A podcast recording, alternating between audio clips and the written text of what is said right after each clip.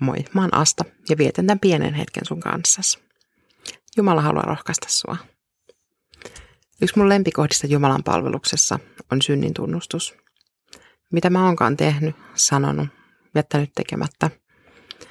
Mä saan tulla Jumalan kasvojen eteen ja tunnustaa syntini hänelle. Luottaen siihen, mitä Jumala on luvannut. Että turvautuessamme Jeesukseen, me saadaan kaikki meidän synnit anteeksi. Niin, tai siis varsinainen lempiosuus on se synnin päästä. Kun mulle sitten sanotaan, että Jeesus sanoo, ystäväni, ole rohkealla mielellä. Sinun syntisi annetaan anteeksi. Se vapauden tunne, kun sä oot ensin kerännyt likapyykkis Jeesuksen ristin juurelle. Ja sä oot saanut jättää sen kaiken sinne. Synnit on annettu anteeksi, pyyhitty pois. Niitä ei enää muistella.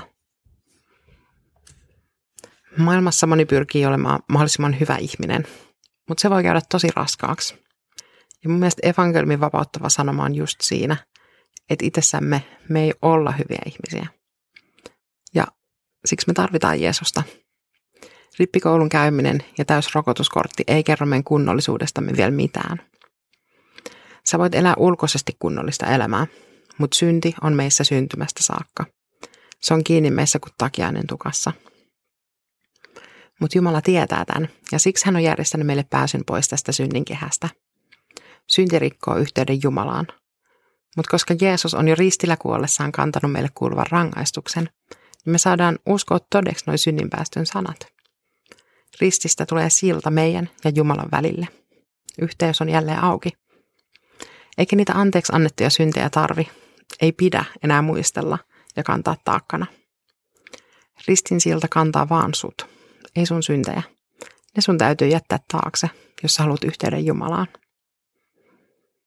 Syntien tunnustaminen on toisinaan tosi vaikeaa. Kyllä me tiedetään, mitä me on tehty väärin. Jos tuntuu, että tämä viikko meni tosi hyvin, niin käyppä läpi vielä kymmenen käskyä. Kuinka moni käsky jäi rikkomatta. Jotkut synnit tuo melkein mielellään Jeesukselle. Katuu aidosti ja on valmis tekemään muutoksen, ettei enää lankea siihen samaan. Mutta sitten on niitä, mitkä tietää olevan väärin, mutta niistä on niin vaikea luopua. On liian häpeissään edes tunnustaa, tai joku synti tuntuu liian hyvältä hylättäväksi. Ota silloin vähän etäisyyttä kaikkeen ja pohdi elämää isommassa mittakaavassa. Mikä on sulle? Mikä on mulle tärkeää? Haluatko säilyttää yhteyden Jumalaan ja seurata hänen tahtoaan sun elämässä? Vai Voiko antaa jonkun tulla sun ja Jumalan väliin?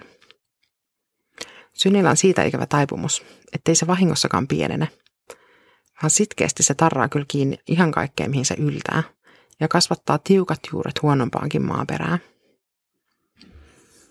Mutta Jeesuksen luo tie on aina auki. Mitä enemmän me vietetään aikaa Jeesuksen kanssa, sen vähemmän synti pääsee meihin vaikuttamaan. Tänään ei poikkeuksellisesti lueta raamatusta jaettakaan, vaan virsikirjan lisälehdiltä synnin tunnustus. Tämä löytyy sieltä virsikirjan Jumalan palvelusliitteestä numero 701. Syvyydestä minä huudan sinua, Herra. Herra, kuule minun ääneni. Tarkatkoon sinun korvasi rukoustani, jos sinä, Herra, pidät mielessäsi synnit. Herra, kuka silloin kestää? Mutta sinun on armo, sinä annat anteeksi, että me eläisimme sinun pelossasi. Sen tähden, Jumala, ole minulle armollinen hyvyydessäsi. Pese minut puhtaaksi rikoksestani ja anna lankeemukseni anteeksi. Sinua vastaan olen rikkonut. Olen tehnyt vastoin sinun tahtoasi. Käännä katseesi pois synneistäni ja pyyhin minusta kaikki pahat tekoni. Jumala, luo minun puhdas sydän ja uudista minut. Anna vahva henki. Hei siunausta sun tähän päivään. Toivottavasti sä lähet siihen kevein sydämin. Ystäväni, ole rohkealla mielellä. Sinun syntisi annetaan anteeksi.